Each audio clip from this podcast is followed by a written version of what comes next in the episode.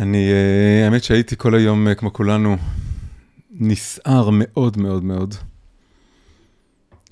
אני חושב שהיום הזה הוא ממש, אה, קודם כל בקנה המידה שלו, הוא יותר גרוע מליל הבדולח. הוא יותר גרוע ממאורעות תרפ"ט, הוא יותר גרוע מהרבה פוגרומים. ולא רק בקנה מידה שלו הוא מזכיר uh, את ליל הבדולח, הוא האויב בהתנהגות שלו, בברוטליות שלו, בחוסר הרחמים שלו, ב...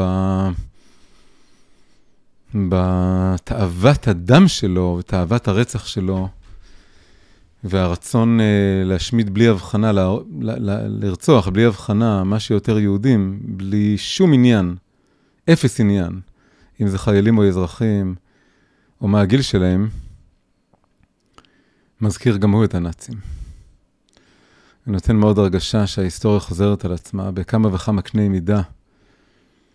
זה מזכיר בצורה מבהילה, מצמררת את יום כיפור, מלחמת יום כיפור לפני 50 שנה בדיוק, וזה מזכיר, כמו שאמרתי הרגע, דברים עוד יותר קדומים.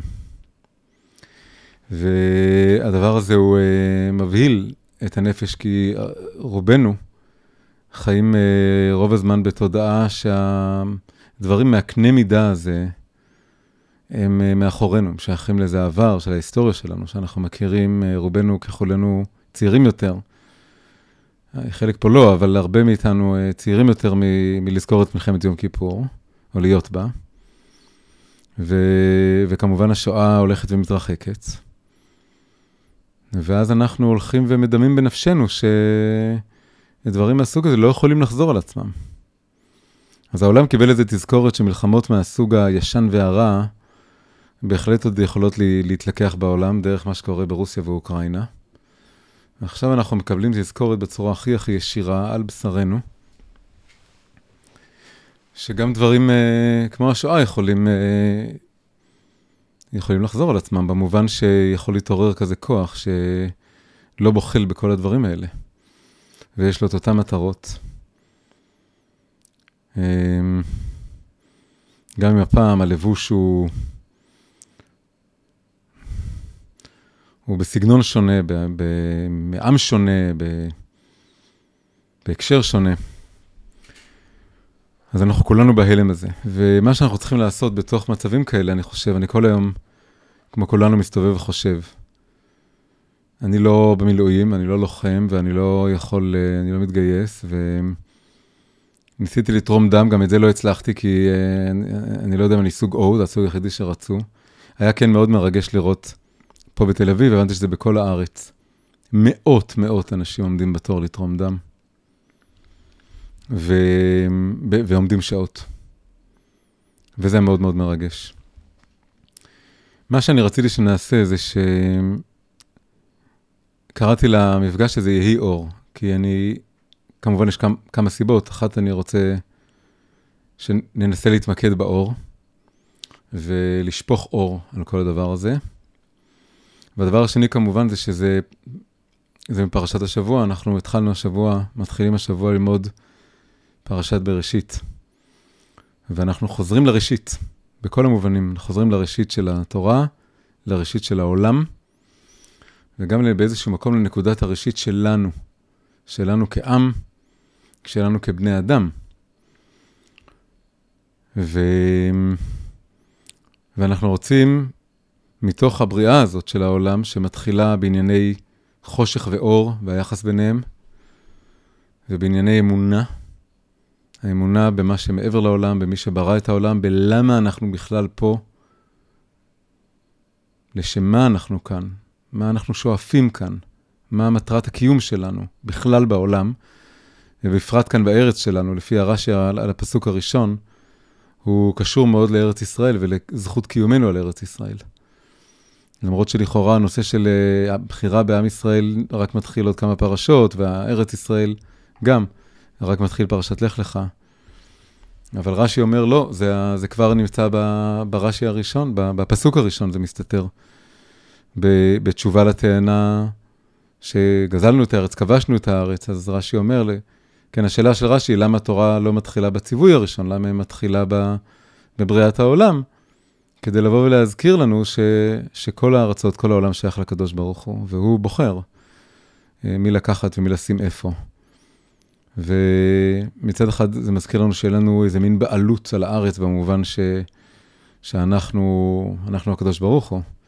מצד שני, זה כן בא להזכיר לנו שיש לנו איזה ייעוד כאן ושליחות כאן ותפקיד כאן, שהוא לא משלנו, לא בחרנו בו, בחרו בנו, בחרו במקום הזה עבורנו. ואנחנו חלק מסיפור גדול וקשה שנקנה בייסורים.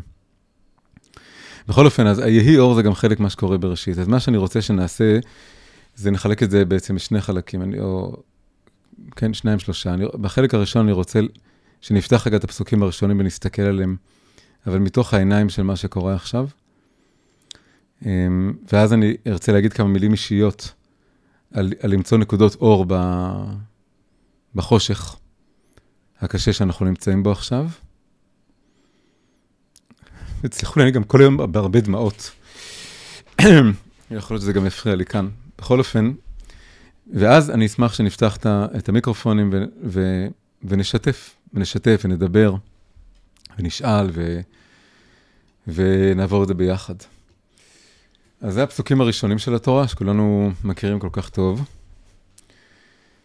ואני רוצה שרגע נסתכל עליהם, על חמישה הפסוקים הראשונים של בריאת היום הראשון, שנקרא יום אחד, היום שבו מתגלה האחד בתוך המציאות. אני רוצה להגיד איזה כמה מילים. אז הדבר הראשון הוא, שבעצם המילים הראשונות בראשית ברא אלוקים את השמיים ואת הארץ, הם כמובן באים להזכיר לנו, להחזיר אותנו לנקודת השורש הכי הכי גדולה של כל הסיפור היהודי, האמוני, הדתי, שזה הנקודה של האמונה. זה אמירה, זה הצהרה של אמונה. הצהרה של אמונה, הצהרה זה קביעה, זה לא ציווי, זה לא...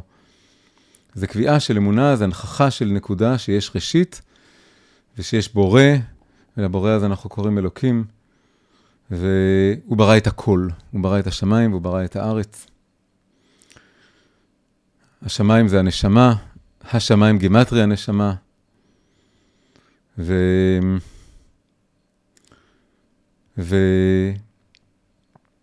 והוא ברא את הארץ, את הגוף.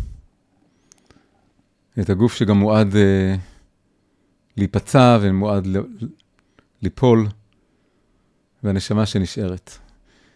עכשיו, מה שמעניין פה זה, שאני רוצה להדגיש אותו, זה שהמילה הזאת ברא, יש לה שתי משמעויות ממש הפוכות. והנשיאת הפכים של הדבר הזה הוא בלב הקיום שלנו. המשמעות הראשונה הפשוטה יותר, שכולנו מכירים, זה שברא זה יש מאין, זו מילה מאוד מיוחדת. זה הפועל היחידי בעברית שהוא ממש מבטא את הדבר הזה, כי יצירה ועשייה, אמ, לחולל, כל מיני מילים אחרות שקיימות, לא מתארות את הדבר הלא נתפס הזה של יש מאין, של להפוך את מה שאינו לישנו, בלשון ספר יצירה. ו... וזה כמובן מתאר מציאות שהעולם הוא מחודש לגמרי. זה עיקר, זה יסוד של האמונה שלנו, בניגוד לעולם היווני למשל, שאמר שהעולם תמיד היה קיים, שהוא לא היה שום דבר, ואז הוא היה קיים. והאמונה הזאת היא בעצם מזכירה לנו ש, שהמציאות הזאת היא, היא לא מחויב המציאות, היא אפשרי המציאות. היה יכול שלא להיות עולם, היה מצב שלא היה עולם. וברגע אחד הוא נברא, ברגע אחד הוא יכול להילקח, אם הקדוש ברוך הוא יפסיק לקיים אותו. בריאה זה לא דבר שבוראים ואז מניחים לעולם והוא ממשיך להתקיים. זה לא, זה נקרא יצירה. כשהאמן יוצר משהו, אז הוא לוקח את החומר שלו, משנה את הצורה שלו, והוא ממשיך להתקיים בלעדיו. אבל בריאה זה עצם הקיום. בעצם הקיום הוא דבר ש... שלא לא מובטח, לא מובן מאליו, והוא דורש כל הזמן, הוא כל הזמן נזקק והוא כל הזמן צריך לשאת את העיניים. ברגע שחושבים על עצם הקיום, אני חייב לשאת את העיניים על מה שמעבר לקיום הזה, מי שברא אותי, מי שברא אותנו. ולשאול למה, למה זה הכל קורה, מה אני אמור לעשות פה, מה התכלית של כל הדבר הזה. אם אני חושב שהעולם תמיד היה קיים ורק יש לו יוצר, כמו שאמרו הפילוסופים היוונים, שגם חלקם היו מונותאיסטים, כן אמרו שיש אלוקים אחד, אבל אמרו שהוא רק יוצר את העולם, הוא לא ברא אותו. אז זה לא מחזיר אותנו לנקודת הראשית וכזאת עוצמה. זה רק מזמין אותנו להתבונן בסדר, ב... ביופי, אבל כשחושבים על עצם הבריאה, על המילה הזאת בריאה, כמה שמחדש יש מאין, אז זה נוגע בעצם השאלה, אז מה בכלל הסיפור? למה זה, אז למה זה הכל קיים? בכל אופן, זו משמעות אחת, שהמשמעות היא שזה בריאה מחודשת לחלוטין ממציאות שלא היה. אבל, יש פירוש אחר, פירוש יותר קבלי, מפתיע. והוא אומר שזה לא סתם שהשורש הזה ברא, בית ר"א הוא גם השורש של המילה בריאות והבראה, החלמה, רפואה. הוא אומר שכל העולם הזה הוא, הוא מבריא עולמות שבורים שהיו קודם לכן. היו עולמות שהיו קודם לכן, עולמות, עולמות של תוהו, העולמות האלה נשברו. והשברים עדיין פה, ועכשיו העולם הזה יש לו תפקיד לרפא את כל השברים שהיו קודם לכן. שזה תיאור אחר לגמרי של, ה, של העולם.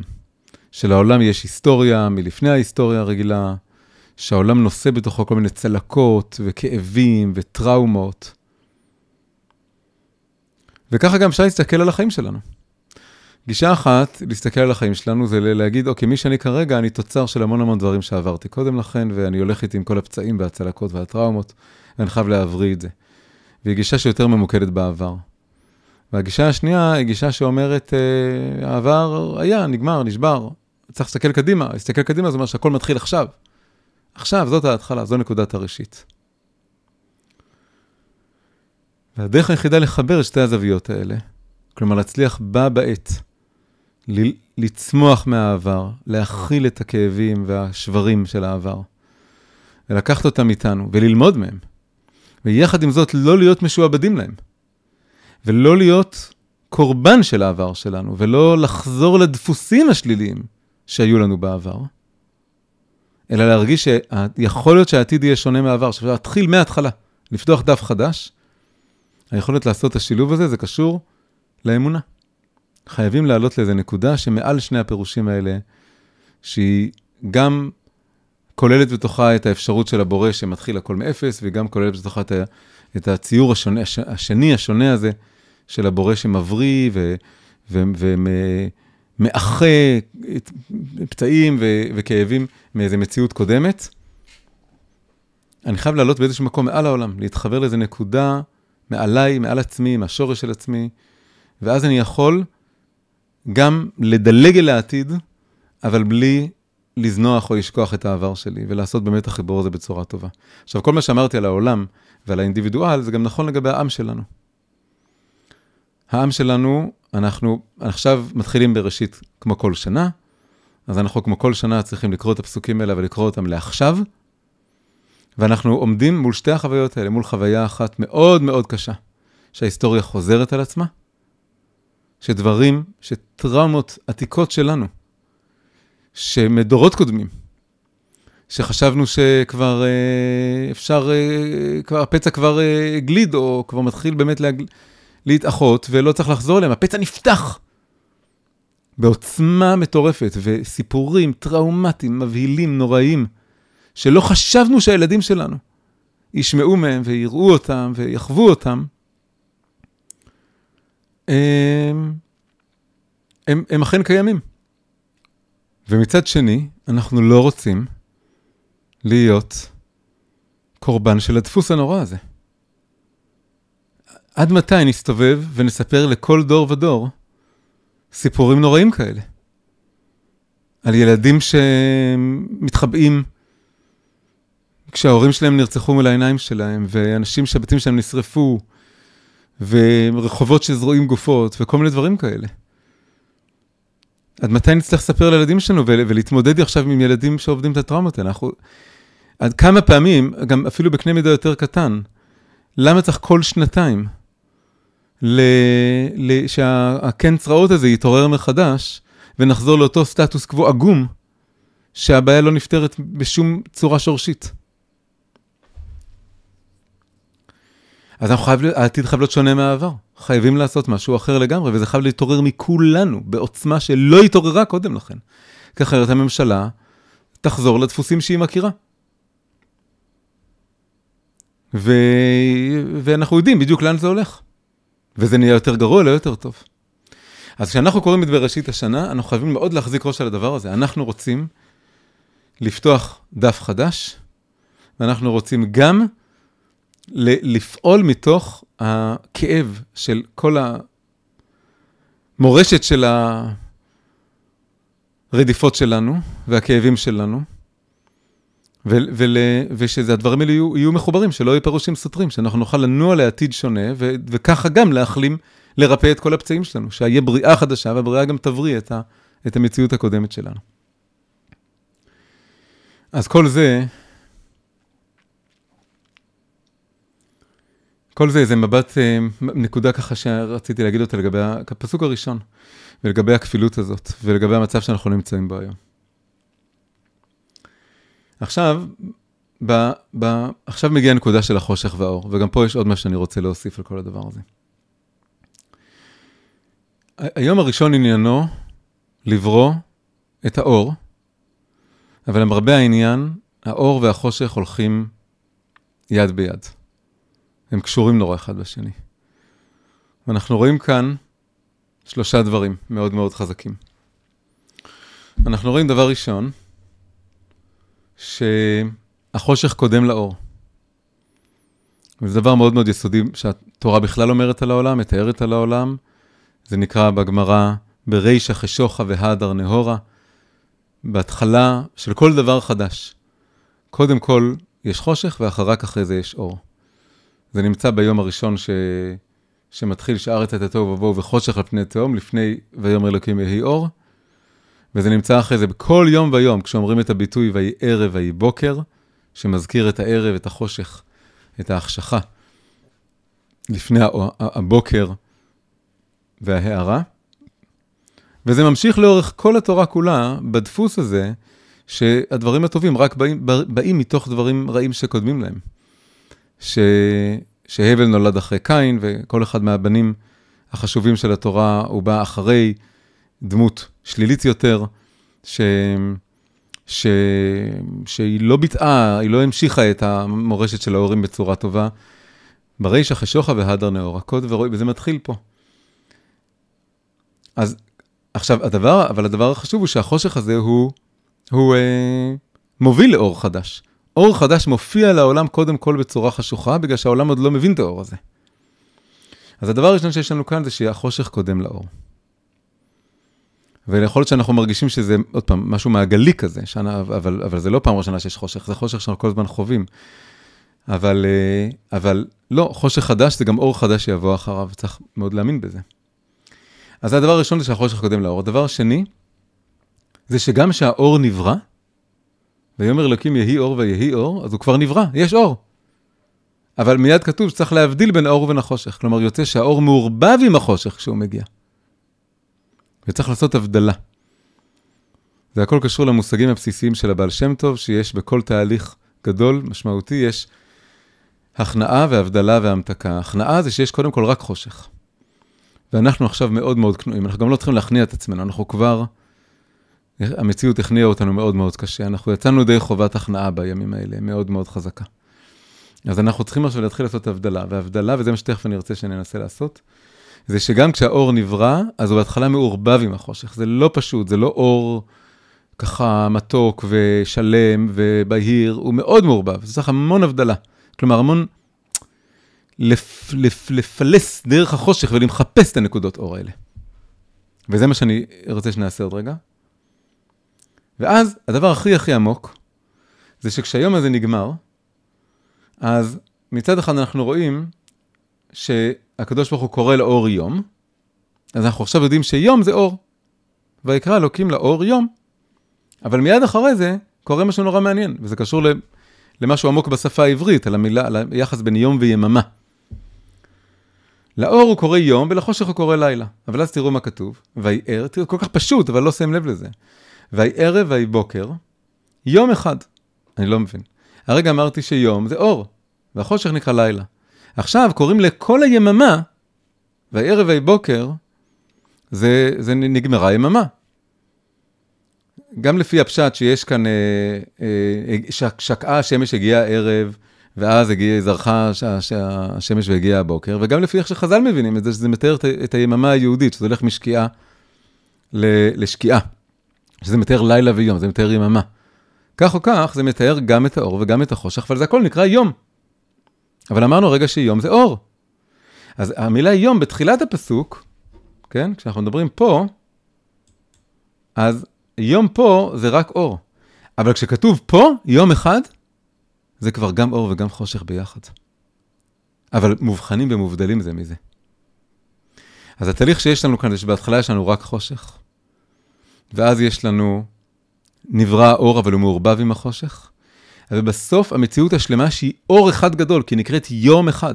האור השלם, האור המתוקן, האור הבריא, האור של המציאות שאנחנו רוצים להגיע אליה מחר, מחרתיים, לשאוף אל העתיד שלנו. האור הזה הוא בעצם אינטגרציה של האור והחושך גם יחד, רק שכל אחד במקום שלו. יש לילה ויש יום, והכל ביחד נקרא יום. כן, זה יום בשני לבלים. ב-level מיקרו זה רק אור. ב-level מקרו זה גם חושך וגם אור, ובכל זאת הכל נקרא אור. זה מה שקוראים בפסיכולוגיה, זה לעשות אינטגרציה של הצד החשוך. שאינטגרציה של הצד החשוך זה גם הכלה והבנה שהחושך זה חלק מהמציאות, אבל זה גם יכולת להיות בעצמנו מין אדונים לחושך הזה. ואז הוא נהיה חלק מהאור. כשאני יודע לשחק עם החושך, לפעול עם החושך, אני יודע להיות טיפה חשוך בתוך העולם הזה. אם אני רק רוצה להיות נאור ומואר, אז אני, החושך כל פעם יבוא ויפתיע אותי ויהמם אותי, ואני אהיה כל פעם בהלם. אבל אני כזה נאור, אז למה אתה כזה חשוך? אבל הנאור האמיתי פה, היום אחד, היום של האחדות של השלם, הוא ויהי ערב ויהי בוקר, יש בו יום ויש בו לילה, יש בו אור ויש בו חושך, אבל לא מעורבב בנפש שלי, אלא אני יודע בדיוק מה המקום של כל אחד, ואני, ואני מנהל אותם, אנחנו מנהלים את זה. אז אני חושב שזה גם קצת מזכיר כל מה שאמרתי בהתחלה על, על הבראשית, שאמרתי שיש כאן תפיסה אחת שהכל מתחיל מההתחלה, ותפיסה שנייה שיש עבר ומשקעים וצלקות וטראומות, אבל יש איזו אמונה שמחברת את שניהם ביחד, אותו דבר קורה כאן. יש כאן מציאות אחת שאומרים, מה נברא ביום הראשון? נברא אור. זה כמו בראשית ברא אלוקים, עולם מחדש יש מאין. בהסתכלות יותר עמוקה רואים שהאור וחושך מאוד מעורבבים אחד עם השני. זה כמו מה שאמרנו שהעולם הזה נבנה על גבי. עולמות שבורים שהמשקעים שלהם הולכים איתנו. ולבוא ולהגיד שבסוף אנחנו עושים אינטגרציה של שניהם, זה כמו האמונה שהיא מעל, מעל העולם, שכשאנחנו מתחברים אליה אז אפשר, אפשר לחבר את ההפכים.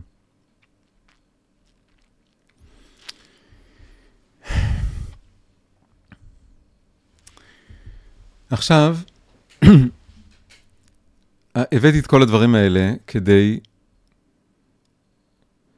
כדי שנעשה מה שיהודים תמיד עושים, שאנחנו נסתכל על המציאות דרך, אני רוצה שנסתכל על המציאות, אני רוצה שנדבר גם על המציאות ועל מה שקורה. ואנחנו צריכים גם לעשות פה איזה עיבוד ושיחה.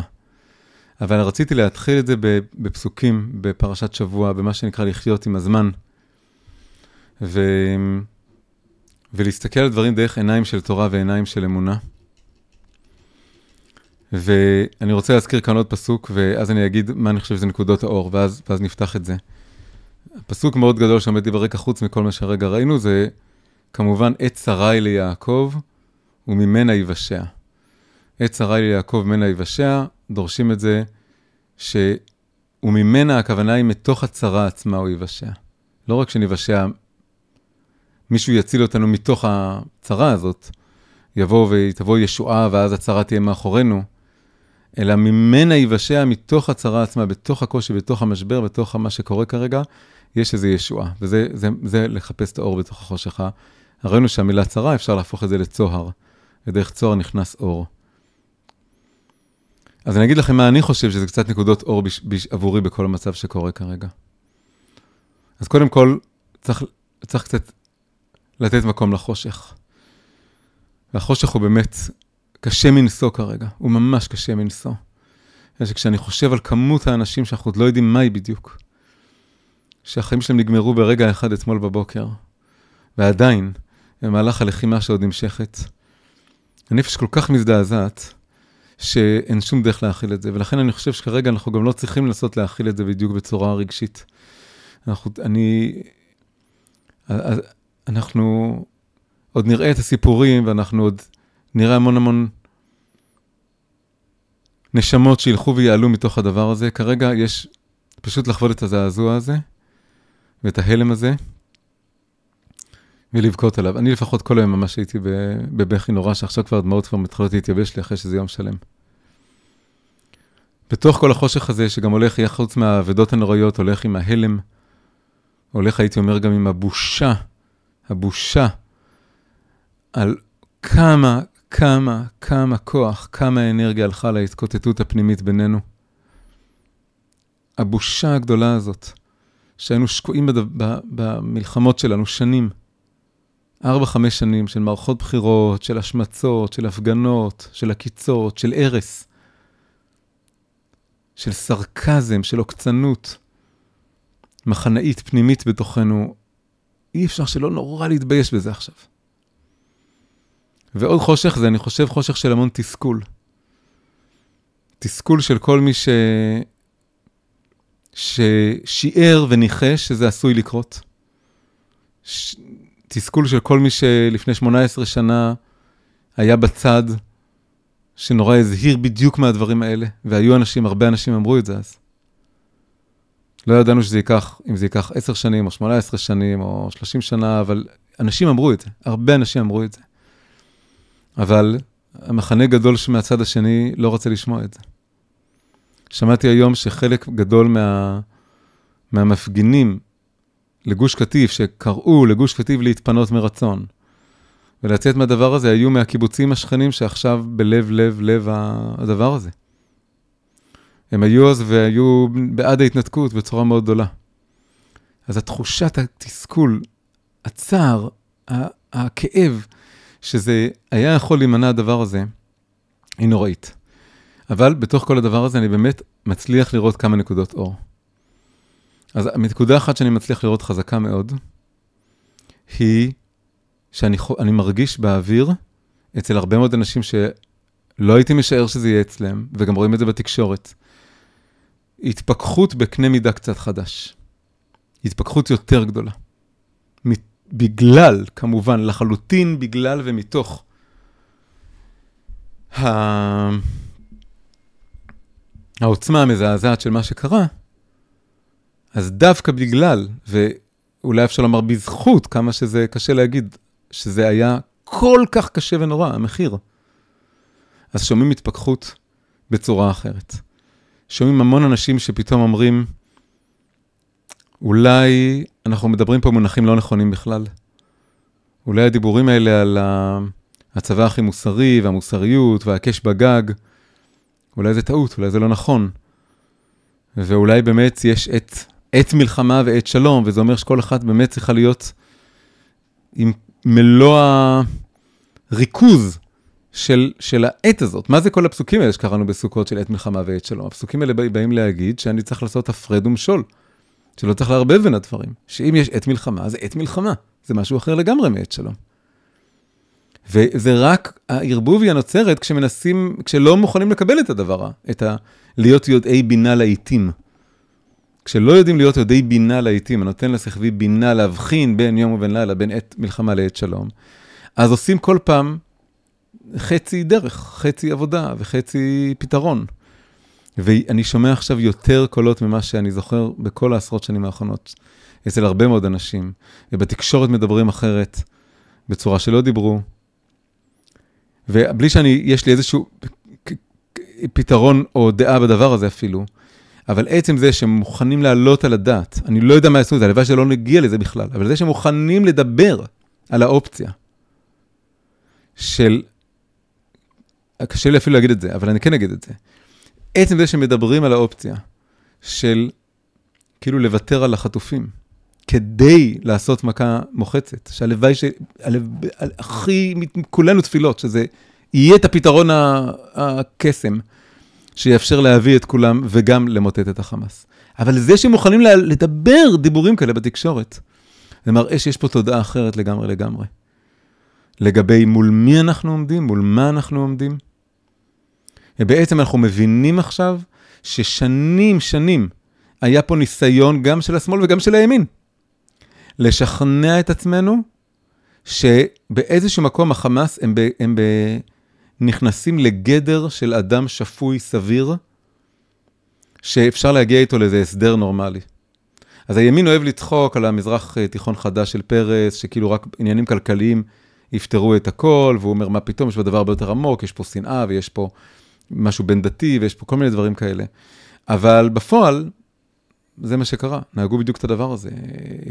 פעלו לפי אותו שיטה, שאמרו, אם נמצא הסדר ויהיה תנאי חיים סבירים ויהיה, מי עשה את ההתנתקות? איש ימין, כן? כל, ה, כל הדבר הזה, אבל מהדבר הזה מתפכחים, וזה מאוד מאוד דומה להתפכחות שהיה מלחמת העולם השנייה, שהיה את צ'רצ'יל מצד אחד ואת, אה, איך קראו לו, ראש הממשלה שלפניו, הבריטי שהאמין, שחשב שהיטלר הוא, אפשר לדבר איתו, צ'מברלן. ו... וצ'מברלן היה איש טוב, איש אוהב אדם, איש מאמין באדם, אבל מי שהציל את העולם היה מי שהבין עד כמה רחוק יכול להגיע הרוע האנושי. והוא הציל את העולם. וה... וההתפכחות הזאת, אני, אני מרגיש שהיא מתחילה לקרות כאן, רק שאסור לאבד את המומנטום של זה לדעתי. נקודת אור אחרת כמובן, זה אנחנו רואים הרבה, אבל עוד פעם, בגלל שזה כל כך קשה, זה מתעורר יותר.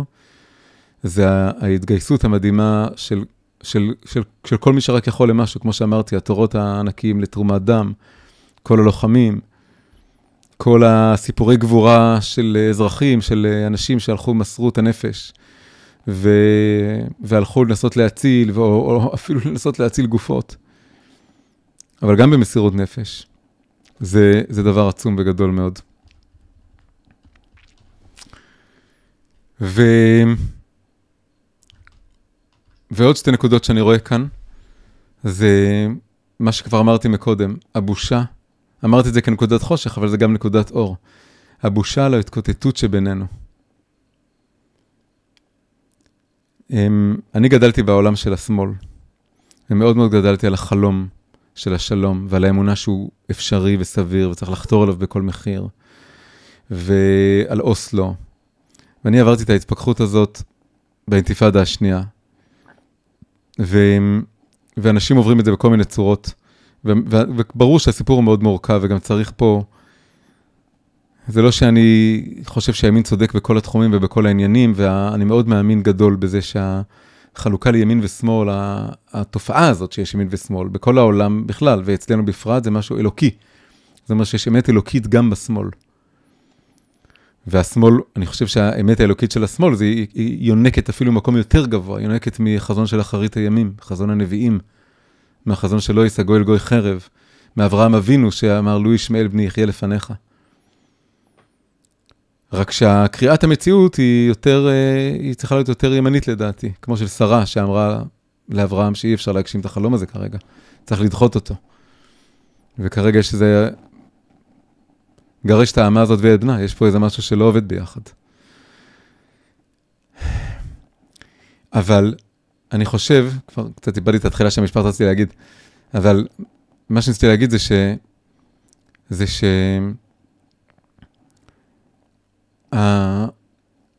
אנחנו צריכים לעבור ביחד את כל ההתפכחויות האלה בצורה שהיא לא תהיה באופן של סגירת חשבונות, כן? זה מה שרציתי להגיד. רציתי להגיד שסיפור מפורסם על אדמו"ר הזקן, הרב הראשון של חב"ד, שהוא היה במלחמות נוראיות שרדפו אותו, הפלג השני של היהדות שם, של היהדות הליטאית, לא כולם, אבל היו כמה שרדפו בצורה מאוד קשה והעלילו.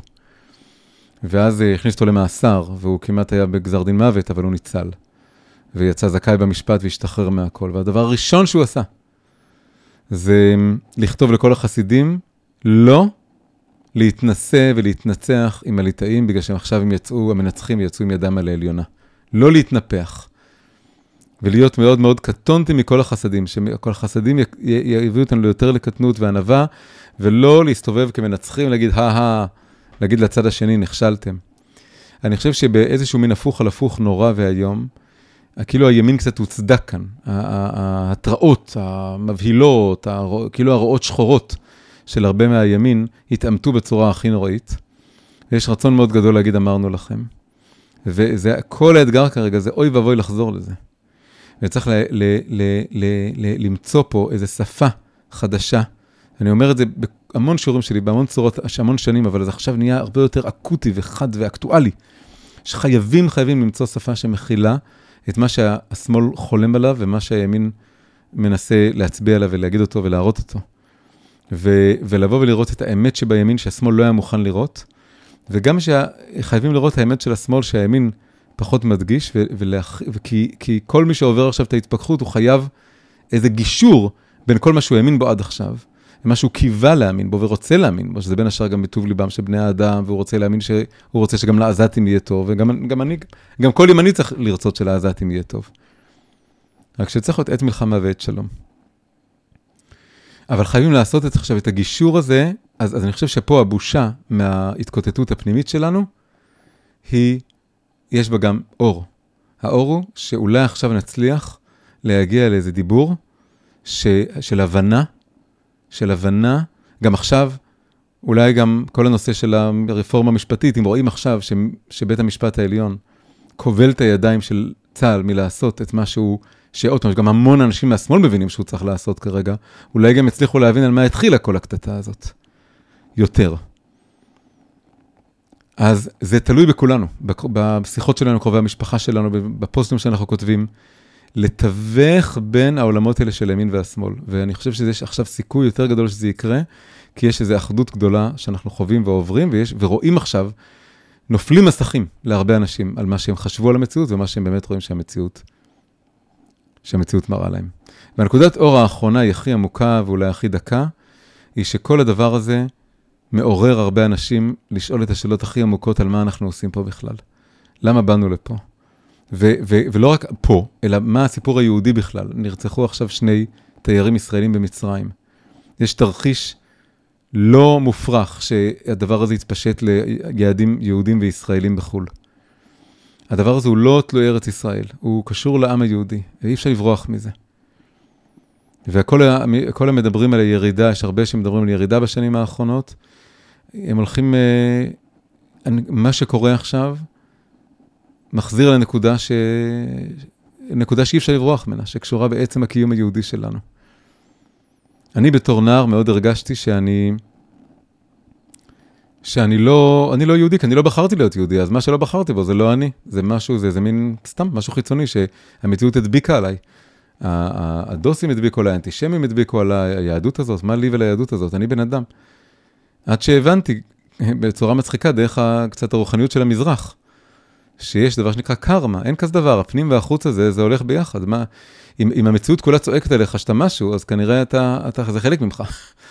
אם האנטישמי צועק את זה והדוס צועק את זה משני הצדדים שלך, והורגים אותך על זה, או רוצים להניח לך תפילין על זה, או מה שלא, משגעים אותך מכל כיוון, אז זה חלק מהקיום שלך, ולא יעזור כמה תתבולל, עדיין, גם אם אתה מתבולל שלוש דורות קדימה, הנטיש... הנאצי ירדוף אחריך, וגם, וגם הדוס ירדוף אחריך, וכולם יזכירו לך שאתה יהודי.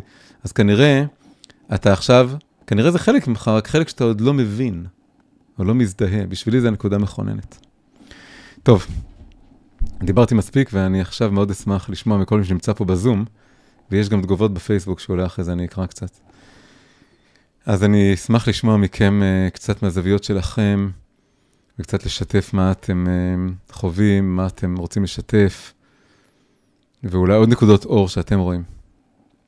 אז uh, טוב, קודם כל אני רוצה להגיד שאני עברתי בדיוק אותו מסלול כמוך, אני במשך הרבה שנים הייתי פעיל שמאל, אני בעצמי פעיל חברתי, תושב באר שבע הרבה שנים, יליד ברית המועצות לשעבר, והרבה שנים הייתי פעיל שמאל.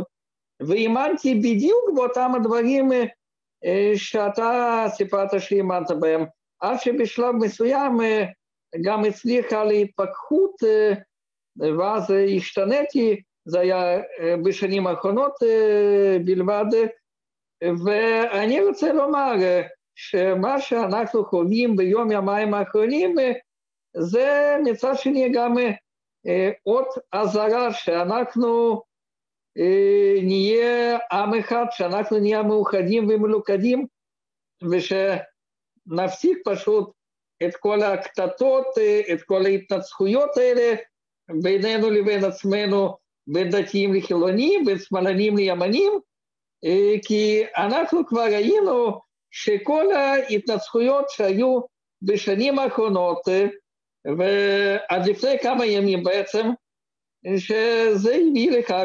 שפשוט גם גם המדינה לא הייתה ערוכה להתמודד כן, עם כן. המצב שקרה עכשיו. כן. ואם אנחנו היינו עם מאוחד, יכול להיות שזה גם לא היה קורה, שאנחנו היינו מונעים את זה. אז זה גם עוד אזהרה, וסינים אמרו פעם שמשבר זה גם הזדמנות. אז עם כל הכאב שיש לנו היום, זה גם הזדמנות לשנות כן. את אורחות ההתנהגות שלנו, ופשוט להפסיק להתעסק ולחזור להיות עם אחד ומאוחד שמאמין בעצמו, שמאמין גם בזכותו על הארץ הזו, וגם יודע לא לשנוא אחד את השני. זה מה שרציתי להגיד. אמן, תודה רבה, תודה רבה שמואל. באמת אני אוסיף לזה רק שהמילה, המילה משבר היא גם uh, המשבר של היולדה, המשטח שהאישה יולדת עליו, וגם מלשון לשבור לחם. Uh, כן, ליאל רוצה לדבר. כן, תודה.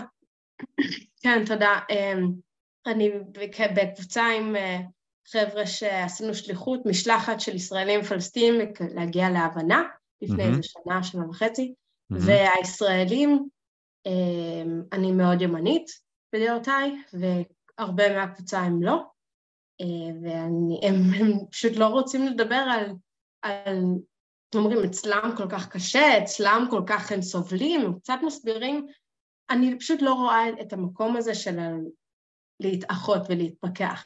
גם עכשיו? גם עכשיו בימים האלה? כן. היום זה היה, השיחה הזאת.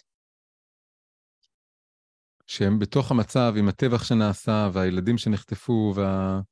הם מסבירים את זה כי זה בגלל המסכנות. מה הם אומרים על זה אבל שהם קיבלו את כל הטריטוריה? הם קיבלו שליטה מלאה עצמית, והם אה, בחרו לא לבנות, אה, קיבלו חממות, קיבלו שדה חקלאות. אומרים לי שהם עדיין סובלים, הם לא מצליחים, הם לא יכולים ללכת לרמאללה וכאלה.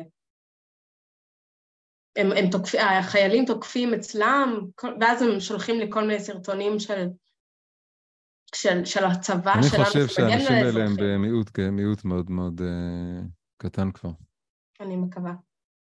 אני חושב את זה, רואים את זה, רואים את זה באמצעי התקשורת. אבל כן, אני גם ראיתי, הכותרות בארץ היו ברוח הזאת.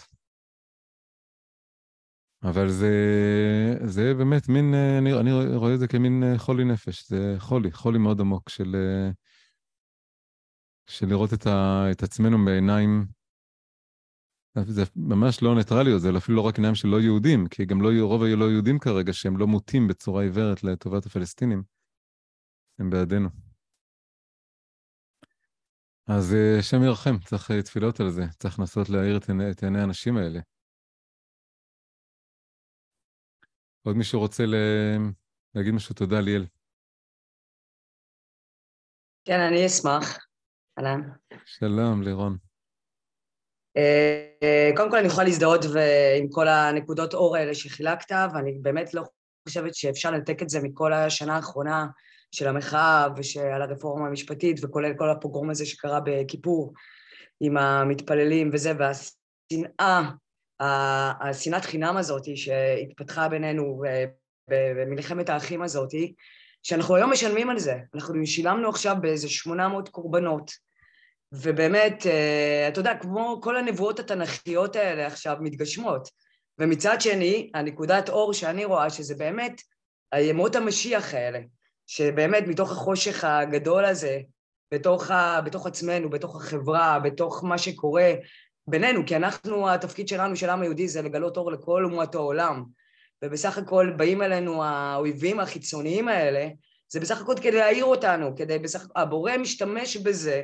נכון שזה כואב, זה, זה, הבורא לא רוצה להרחיב עלינו ואין רעה יורדת מן השמיים, ואנחנו מכירים את, ה, את העניין הזה, אבל הוא גם אתה יודע, אנחנו גם, אנחנו מכירים את סיפורי התנ"ך, וגם אחרי uh, הדור שלא ידע את יוסף והעמיד עליהם uh, את פרעה, כאילו מלך אכזר, או שגם היה בפרשת האזינו, גם עכשיו שקראנו לא מזמן בספר דברים, שאני, הקניינו בלא עם, זאת אומרת אפילו גוי שהוא אפילו לא עם, כי, כי, זה, כי, כי באמת הקובץ טרוריסטים האלה, החיות הדם הזה, האלה, הם בסך הכל אה, הריכוז של כל השליליות שיש בכל המודעות שיש הקולקטיבית בעולם, ואנחנו צריכים להתמודד עם זה כי אנחנו צריכים לנקות את זה ולתאר את זה מכולנו, מכל העולם, כי זה התפקיד שלנו.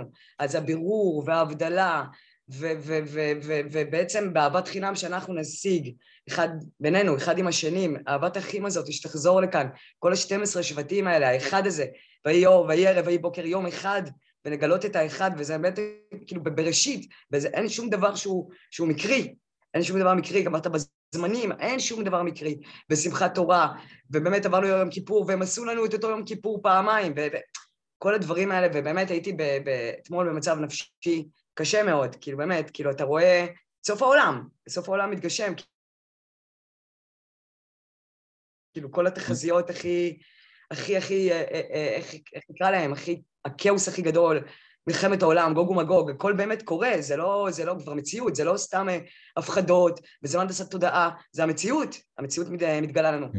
ובאמת, אם אנחנו יכולים עכשיו להתעשת, ובאמת לקחת את זה כמשימה על עצמנו, אה, לא באמת, כמו שאמרת, לא להתנצח ולא להתרברב, ואנחנו אמרנו לכם, וככה זה, וזה מי שהם, ואתם כל הנאורות הזאת, רק תביא לנו את ה... את ה, את ה באמת, את ה... אנחנו... מביא, תדרדר אותנו לתאומות שלא, שלא הכרנו. אז זה באמת, השיח בינינו התחיל להיות יותר ויותר אחדות, והייתי היום בכיכר דיזינגוף וראיתי את כל הצעירים האלה שהם אה, אה, אה, כאילו אורזים חבילות ליישובי הדרום ולחיילים ועם מכתבי אהבה ואנחנו אוהבים אתכם אז זה ברור שזה מתעורר ואתה צדקת בזה בכל, בכל מובן, אתה צדקת. זה, אני ראיתי את זה, אני הרגשתי את זה, הייתי שם, הייתי בדרך לתור, הייתי בדיזנגוף לתרומת דם, 1,500 אנשים בתור. כן. זה לא יאומן, זה, זה, זה פשוט התגייסות הזאת שיצאה, הנתינה הזאת, הנשמה היהודית הזאת, שמתגלה עכשיו, והיא תתגלה, וזה יתחזק, ובעזרת השם אנחנו ננצח, ואנחנו נכניע, ההכנעה הזאת, אנחנו נכניע את האויב, גם החיצוני, וגם את הפנימי, השנאה הזאת, השטן הזה שמקטרג עלינו, בגלל שאנחנו לא יכולים להיות באהבת חינם אחד עם השני. זהו. לירון, תודה. תודה רבה, ממש רואים שזה בנפשך ודברים היוצאים מן הלב. מאוד כן. נוגעים. אני רוצה להגיד נקודה אחת בעקבות מה שאמרת, וזה שבאמת אנחנו רואים היום בצורה חזקה מאין כמוה, שאי אפשר לדבר ולהגיע לאהבת האדם באשר הוא אדם, ולאהבת עולם כזאת, ומשהו אוניברסלי, בלי לעבור דרך הדבר הזה שנקרא אהבת ישראל. ואנחנו רואים את זה בצורה כל כך כל כך מוחשית, הרבה דברים, הרבה פעמים הפילוג בין הימין והשמאל זה שהימין נורא מדגיש את המושג הזה אהבת ישראל, אהבת ישראל, וה... והשמאל קופץ, אומר למה רק אהבת ישראל, למה לא לאהוב את כל בני אדם באשר הם, וזה לא סותר. ומה שבעצם אנחנו רואים זה שאתה לא יכול לדלג על זה. אנחנו רואים את זה בצורה הכי חזקה, אם אין אהבת ישראל, אז, אז כל הדיבורים על אהבה אוניברסלית מתנפצים על סלע אכזר של שנאת אדם, ושנאת ישראל כל כך גדולה, שכאילו כופים עלינו לעבור את הדבר, את הפרוזדור הזה שנקרא אהבת ישראל, להיות מתוקנים בזה באמת, אחד עם השני, כדי לנצח את אותו אויב שהוא לא רק מאיים עלינו. האסלאם הקיצוני הזה הוא גם טובח במוסלמים אחרים בגלגולים אחרים שלו, והוא, טוב, הוא מסוכן לכל האנושות.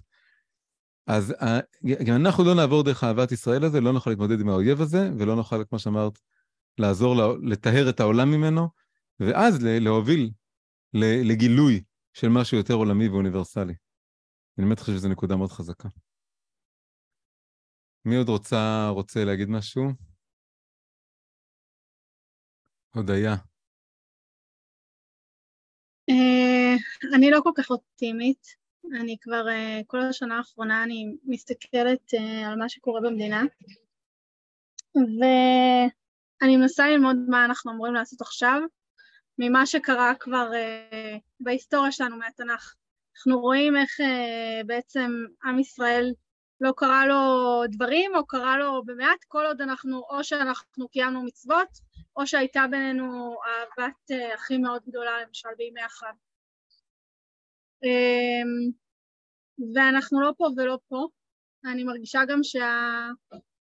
שגם אם לנו יש אולי עוד טיפה שביב של אכפתיות כלפי השני, המנהיגים שלנו בכלל לא במקום הזה, ו- וכאילו אין עם מי לדבר ואין עם מי מה לעשות אמ, וזה יפה שאנחנו עומדים עכשיו בתור לתרומת דם ואנחנו עושים הכל אבל ברגע שהמלחמה הזאת תיגמר, אני לא בטוחה שאנחנו לא נחזור לאותם הרגלים, ואני לא בטוחה שבאמת יש מקום לשמוע את כל הצדדים אה, ואת כל הכאבים שהיו. זאת אומרת, למשל העלית את הנושא הזה של גוש קטיף וזה שאנשים לא, לא ישמחו לעד, שאני מסכימה עם זה מאוד, אבל יש פה, יש פה כאב של ציבור שלם שנלחם בזמנו, אה, והוא לא דובר, וגם היום לא נותנים להגיד את זה. אה, ואפשר להתחיל לדבר על אינתיפאדה השנייה, אבל אין, אין את המקום הזה, זה כאילו או שזה בדרך שלנו, או שזה לא בשום דרך. אז כאילו, אני, אני פשוט קצת אה, אבודה. אה, תראי, אני... קודם כל, מה שאת אומרת, שיכול להיות שכל ההיסטוריה תחזור לעצמה והממשלה תחזור לאיזה מין חצאי פתרונות כאלה, ואיזה מין השקטה רגעית שרק תאפשר לה... לאויב עוד פעם להתחמש ולהתארגן למשהו עוד יותר גדול בסבב הבא, אני מסכים איתך שזה תרחיש אמיתי. זה תרחיש שנמצא שהוא אפשרי. וזה מה שדיברתי בהתחלה, שדיברתי על, אה, על משהו ששקוע בעבר ובעצם תפוס בדפוסים של העבר, לעומת משהו שפותח דף חדש, שהוא ברא מלשון יש מאין חדש. אבל זה עוד לא קרה. וכל הנקודה כאן היא ל, ל, להעמיק ברגעי ההווה האלה שבהם העתיד עוד פתוח. ואם חלילה נתבדה, וזה יהיה חוזר חלילה, החלילה של החוזר חלילה, אז, אז נצטרך עוד פעם לגייס את כל הכוחות נפש שלנו, להאמין עוד פעם באפשרות של עתיד אחר. אבל לדעתי חייבים לעשות זה. ואני גם חושב שאני כן מאמין שהכאב של, אה, שהכאב של אה, גירוש גוש קטיף, יש לו עכשיו אפשרות, וההתנתקות, יש לו עכשיו אפשרות להיות מדובר בצורה שלא הייתה קודם לכן. אני באמת חושב את זה. שברגע שעכשיו אנשים רואים לאן זה הוביל הדבר הזה, הרבה אנשים, תראי, יש האידיאולוגים הנוקשים, אה, תמיד אה, זה בלתי חדיר. אבל להרבה אנשים באמצע, ופה ושם זה גם מחלחל לאיזה אידיאולוג נוקשה, הם יוכלו לראות את זה פתאום אחרת. אלה שהיו בה עם הסרטים הכחולים ולא הכתומים, ובאמת חשבו שזה יהיה טוב, ואז הם אמרו לעצמם, הרבה אנשים עוד אמרו, שאוקיי, יש פגזים מ... מ... מעזה, אבל זה עדיין הרבה הרבה פחות גרוע מכל נפגעי הטרור שהיו ברצועת עזה ובציר פילדלפי שם וכל זה, באותם שנים. ומספרית זה היה נכון, עד, עד, עד אתמול. ואתמול החשבון התהפך לחלוטין בקנה מידה שלא שיערנו. ואני חושב שזה כן הולך לפקוח כמה עיניים, אני חושב את זה. אז אני מסכים איתך, תראי, המבט המיואש והמבט הפסימי הזה, הוא, הוא, הוא, הוא, הוא, הוא, הוא, יש פה מן הריאליזם, בגלל שאנחנו רואים, אנחנו רואים איך, איך זה קורה ואיך הממשלה עובדת. אבל אנחנו חייבים להתגבר על זה, ואם הזעקה והצעקה והאחדות מהעם תהיה יותר גדולה, אז חייבים להאמין שיש סיכוי שזה ישתנה. איך אבל אז... אנחנו מתמודדים עם העובדה ש... שאנחנו בסופו של דבר, אמנם אנחנו בסופו של דבר הרוב, והמדינה היא שלנו, של האזרחים, ולא של המנהיגים, אבל בפועל זה, זה הגיע למצב שאנחנו לא מבינים באמת מה היכולת שלנו לשנות, ושהמנהיגים אותנו גוררים אותנו ל, ל, למלחמה של שני מחנות, ואפילו עכשיו לא מצליחים להביא לממשלת אחדות, שלדעתי אין כמעט אנשים שלא, שלא בעד זה. השאלה היא מה אנחנו יכולים לעשות בתור, כאילו אני יודעת שבשנה האחרונה מה שאני עשיתי זה פשוט לא להיכנס לעימותים. אם אמרתי לעצמי הדברים מתחילים בי ואמרתי לעצמי אוקיי אז אה, אה, זה לפעמים מה ששומר על עם ישראל זה או שהמנהיג הוא צדיק או שההנהגה היא צדיקה או שהעם הוא דואג מאוד אה, אה, לאהבת ולרעך כמוך או שהוא צדיק אז אמרתי אוקיי אז התפקיד שלי הוא הוא להיות במקום שאני בסדר, אבל זה לא מספיק משפיע. ואז איך אתה, איך אנחנו מצליחים שזה יהיה יותר... זה לא משפיע כשזה אינדיבידואלים, אבל זה צריך, הציבור נבנה, פרוטה ועוד פרוטה מצטברת לסכום גדול, ופרט ועוד פרט מצטרפים למסה גדולה. ויש נקודה של מסה קריטית. מסה קריטית זה שיהיה מספיק, שהזעקה של זה תהיה מספיק גדולה. ועל זה צריך ללכת בכל הכוח, בכל האמונה.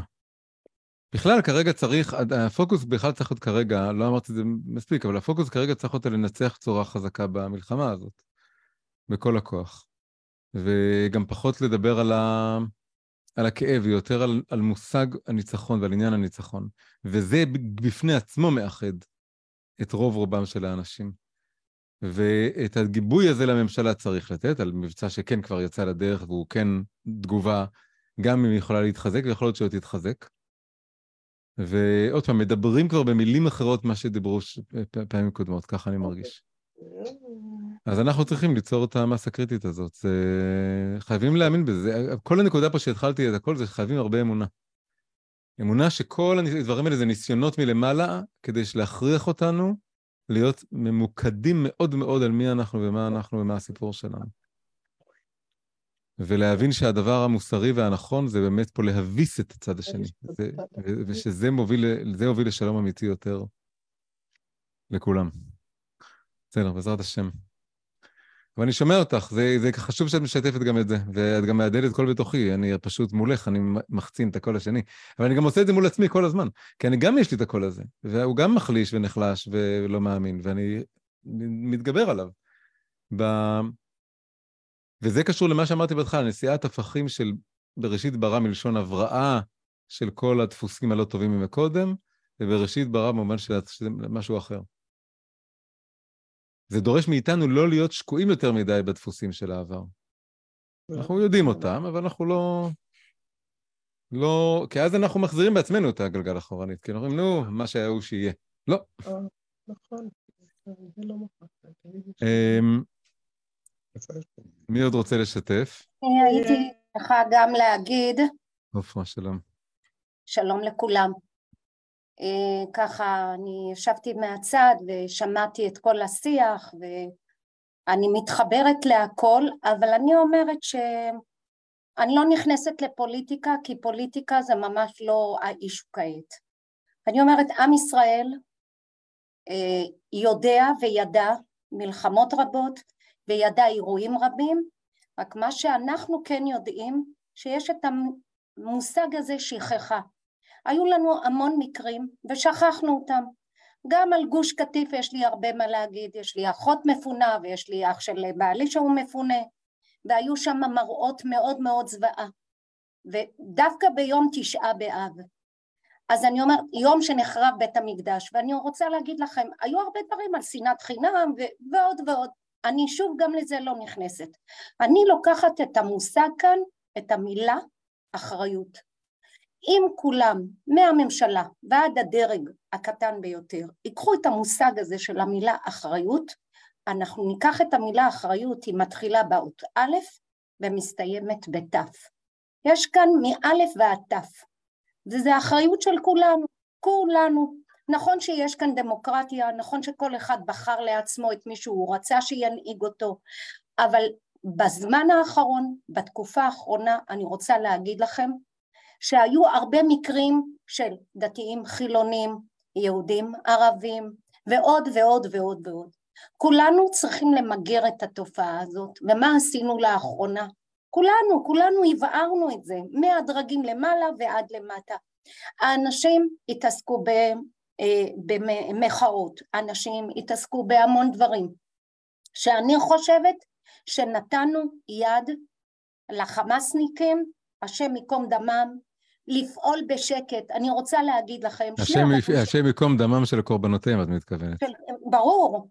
שני הבנים שלי מגויסים, ואני פה, אני נמצאת כאן, במקום הזה, כי בעלי נפצע במלחמת לבנון ראשונה, הוא הלום קרב, ותתארו לכם מה זה שאבא שולח את שני הבנים שלו אתמול, בשבת הבן שלי מקבל את הצו שמונה, איך אני פה יושבת ומדברת איתכם, איפה הוא, מה הוא עושה, זה שני, זה, זה שני הבנים, זה לא אחד.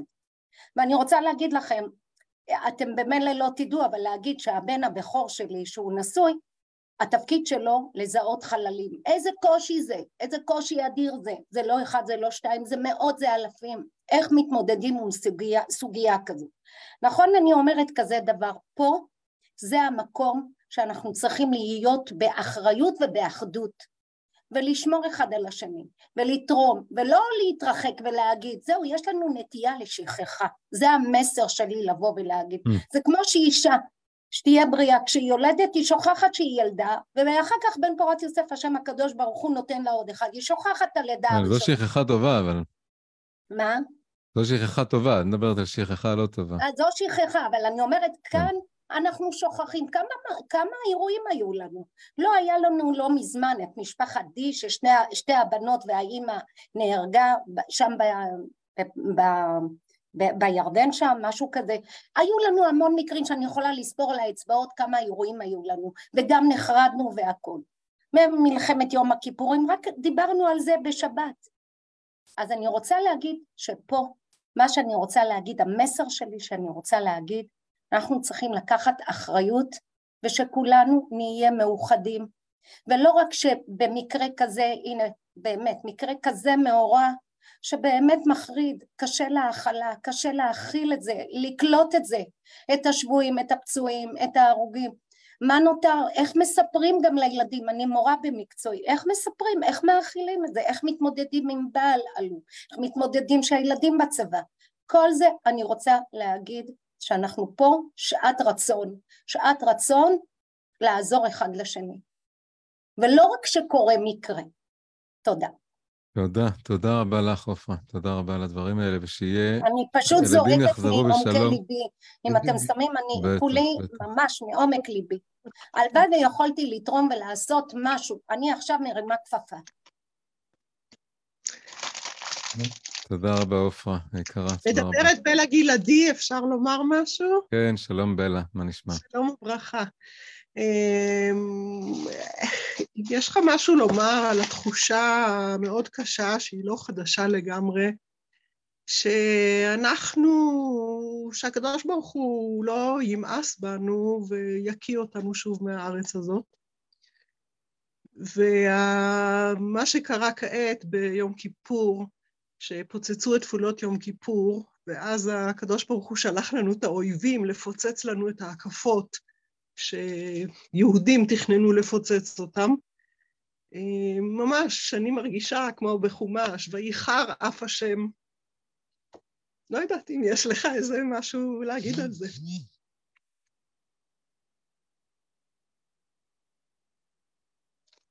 אני נמנה מבין האנשים שלא יש המון אנשים שמדברים בשפה שיש פה בית שלישי, ובית שלישי לא ייחרב.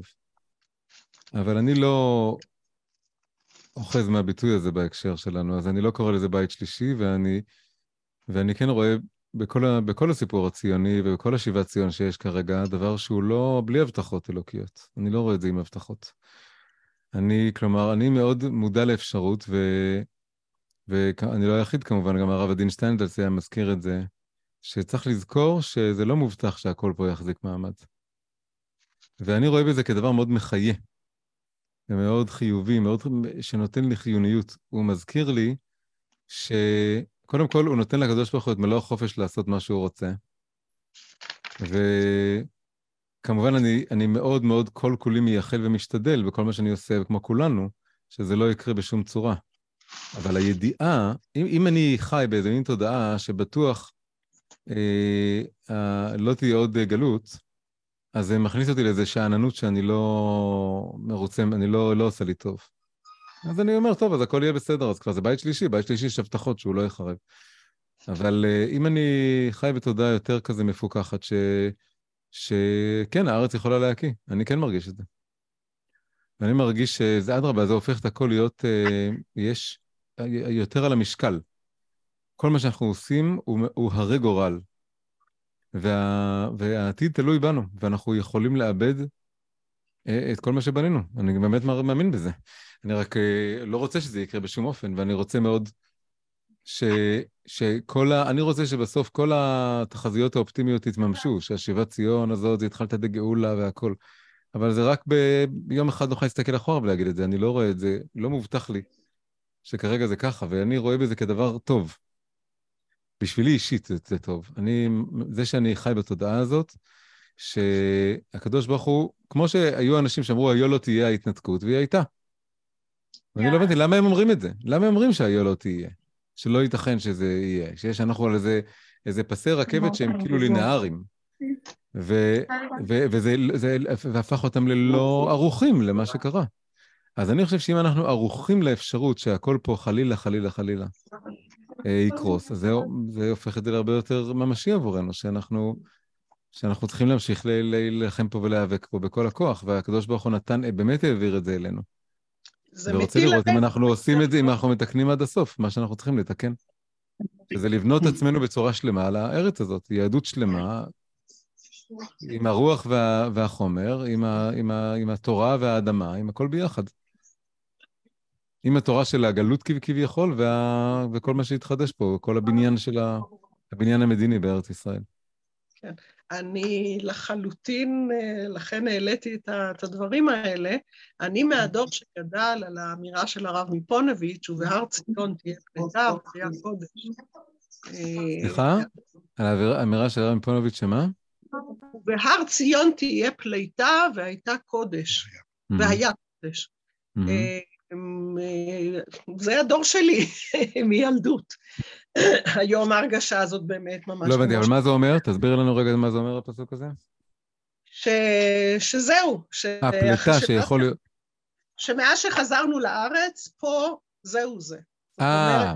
אפילו בלי לדבר על בית שלישי. אבל הבנתי. שזה... שזה...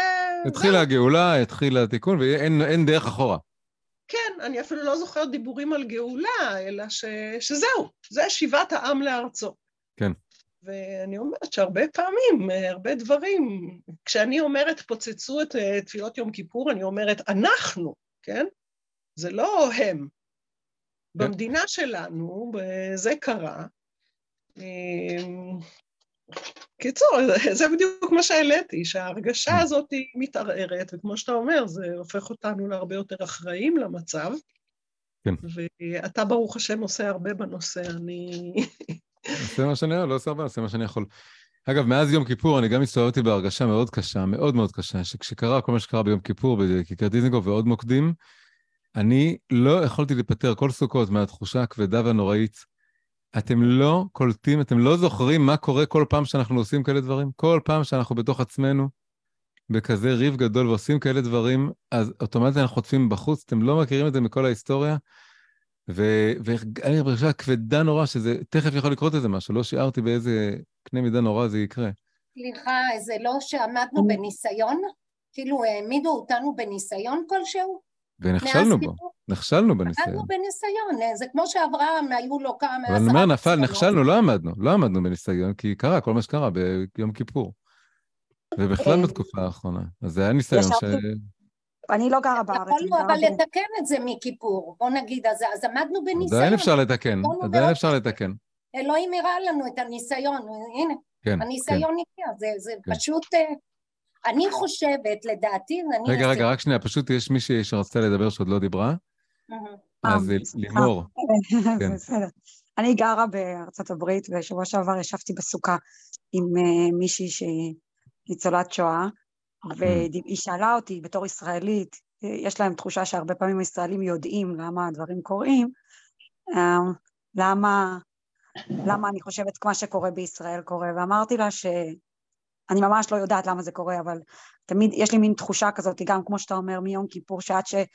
לצערי שאמרתי את זה, שעד שלא יקרה היטלר, לא, לא, לא יבינו שאנחנו יהודים פשוט, וכולנו, זה לא משנה אם אנחנו שמאל או ימין, או מה שלא יהיה, הם רואים בנו...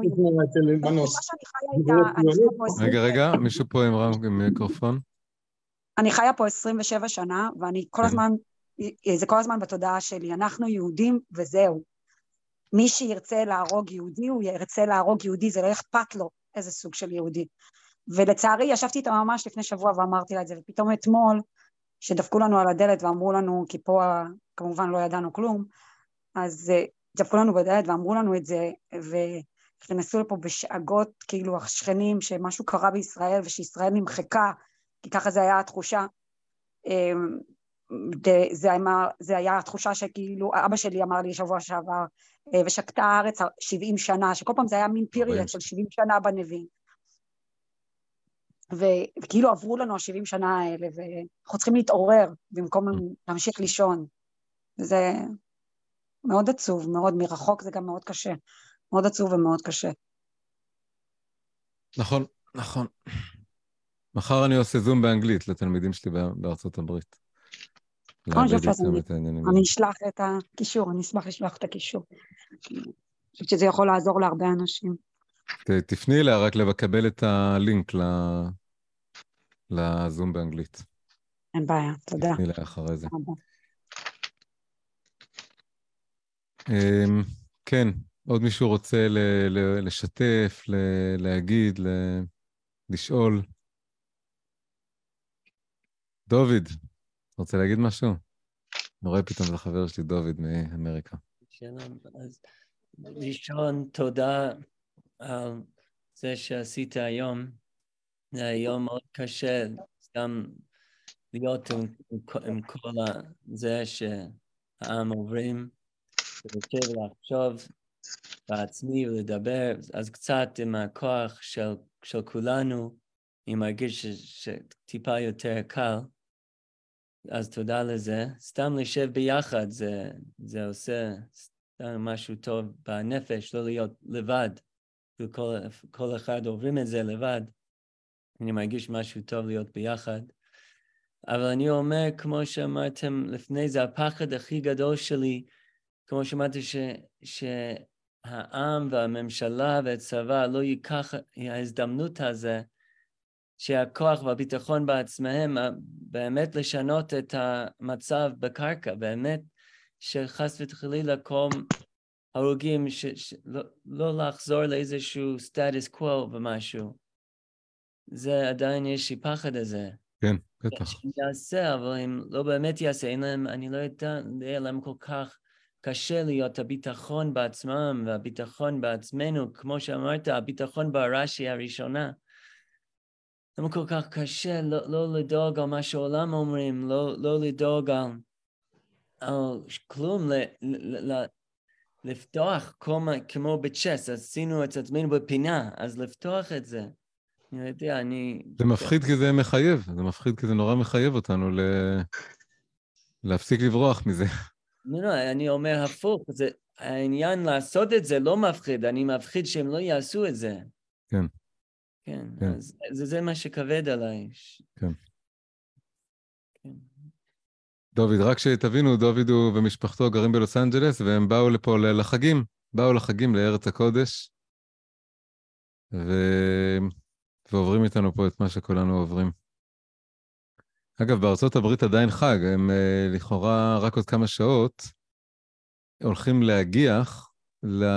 לכל פרטי המציאות, הם ודאי שמעו כולם מפה ומשם. אני למשל לא חוגגת את החג השני, אני יכולה להגיד לך שאני לא חגגתי מאז שהגעתי לפה, כי תמיד יש לי תאריך שאני חוזרת, אבל כן. החגיגות של, שאתמול בלילה היו כרגיל, כסדרם. כל החגיגות היו כסדרם. הם עוד לא הבינו, הם עוד לא הבינו. הם, הם עוד לא מבינים, לה... הם לא מבינים בכלל את סדר הגודל. הם, הם הולכים לא להבין את זה עוד כמה שעות. הם הולכים להבין את זה כשהם יוציאו את החג. זה אומייגאד, אומייגאד, כן. כן. אז, אז מה אתה יכול להגיד לפחד שלי שחס וחלילה זה לא יעשה מספיק דחיפה כן. לעשות שינוי, אני לא יודע. אז קודם כל, זה אמרה את זה פה מקודם, אה, אה, הודיה, נדמה לי קראו לה. אה, כן, הודיה. אז, אז אני אומר גם מה שאמרתי לה, הפחד הוא... יש, הוא לא נטול בסיס, הוא מבוסס. הוא מבוסס על מה שאנחנו יודעים שקורה. אז את הפחד הזה, אבל אנחנו כמו בכל דבר, אנחנו לא יודעים את העתיד. הדבר הבסיסי ביותר לחשיבה חיובית, לחשוב טוב יהיה טוב, זה להאמין באפשרות שהעתיד יהיה שונה. אגב, העתיד הוא שונה, בגלל שקרה עכשיו מה שלא קרה. אנחנו חושבים, אנחנו רגילים שכל שנתיים יש פג... רקטות, שלא שוות כלום ברובן. הם מקבלים מכה, וזה משתיק אותם לשנתיים שהם מתחמשים. אבל מסתבר שיכול להיות פתאום משהו חדש, שלא חלמנו, רק שזה בינתיים נורא נורא שלילי המשהו הזה. אז אם יכול, אם פתאום יכול להיות מציאות אחרת שלא הייתה קודם, אז היא יכולה גם להיות מהצד החיובי. וזה, וזה לא רק זה שזה יכול להיות, שזה יש הרבה יותר סיכוי שזה יהיה, בדיוק בגלל שקרה הדבר השלילי הזה. אז מכיוון שהיה פה, קיבלנו מכה הרבה יותר חזקה מקודם, אז יש בסיס אמיתי מאוד לקוות ולהאמין ולהתרכז במחשבה הזאת ולדבר עליה ולכתוב עליה ולעורר עליה, גם בארצות הברית, אגב, יהודי ארצות הברית יש להם הרבה השפעה על מה שקורה כאן. אז כמה שיותר מעוררים גם שם, ומדברים שם, ומעוררים איזו זעקה משם, ועוזרים להמון המון יהודים אה, מאוד טובי לב שם, שהם התבלבלו לגמרי וחושבים שהצד הפלסטיני פה, אה, הוא מגיע לו את כל, כל הדרישות שהוא מבקש, כן? אז לפחות להבין שלגבי עזה והחמאס והחברים שלהם, שזה איראן וזה נסראללה וחיזבאללה, כל החבורה, שזה להבין שזה הרבה יותר דומה לנאצים מאשר, ש... מאשר לאיזה מין אה, פרא אציל שכבשנו. להבין את זה. ואז אם, אם, אם זה מתעורר בארצות הברית, שזה גם יותר, זה הכל תלוי בנו עכשיו, זה עכשיו הרגע. עכשיו הכל תלוי באיזה מין שיח אנחנו יוצרים ואיזה צעקה אנחנו יוצרים. ואגב, יש דבר שכדאי מאוד לכולם להכיר, יש אה, אלוף במילואים שקוראים לו יצחק בריק, שאני היום ראיתי פעם ראשונה ראיון איתו בין 25 דקות, שיצא לפני חודשיים. חודשיים.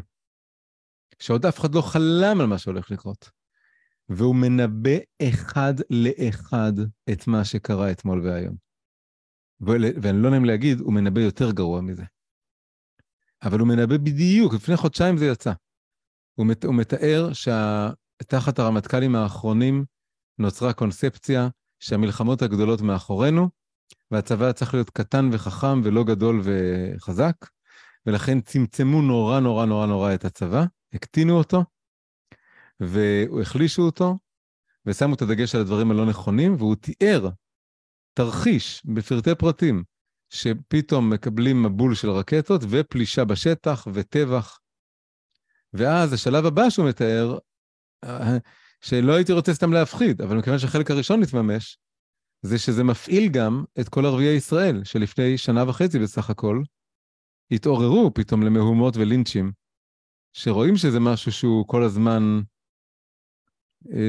דורמנט, אה, כן? הוא רדום, והוא יכול פתאום להתעורר. אז כדאי מאוד להכיר אותו, ולהשמיע אותו, ולהפיץ אותו. אני בעצמי לא עשיתי את זה, אבל אני אעשה את זה תכף. אז הכל תלוי בנו, בצעקה שאנחנו משמיעים, בגודל הצעקה. ואסור לתת למחשבות uh, שזה יחזור על עצמו להחליש אותנו, בגלל שאנחנו לא יודעים את זה. ואם יש אפילו קצת תקווה שזה יהיה שונה, אז צריך בכל הכוח ללכת אל האפשרות שזה יהיה שונה, ולהשמיע את זה ולצעוק את זה um, בכל הכוח שלנו. כותבת פה יהודית שהוא אומר את זה כבר שנים. כן, הרעיון המסוים הזה שאני ראיתי הוא לפני חודשיים, אבל הוא, זה, זה, אומר את זה שנים, נכון? שמעתי את זה כבר לפני המון זמן. כן. כן, כן. אני לא נחשפתי לזה, והרעיון המסוים הזה, שהוא פשוט מאוד מאוד אה, תמציתי, והוא אומר שם בצורה כל כך חזקה, הוא אה, מלפני חודשיים, אבל זה דבר שהוא הרבה זמן.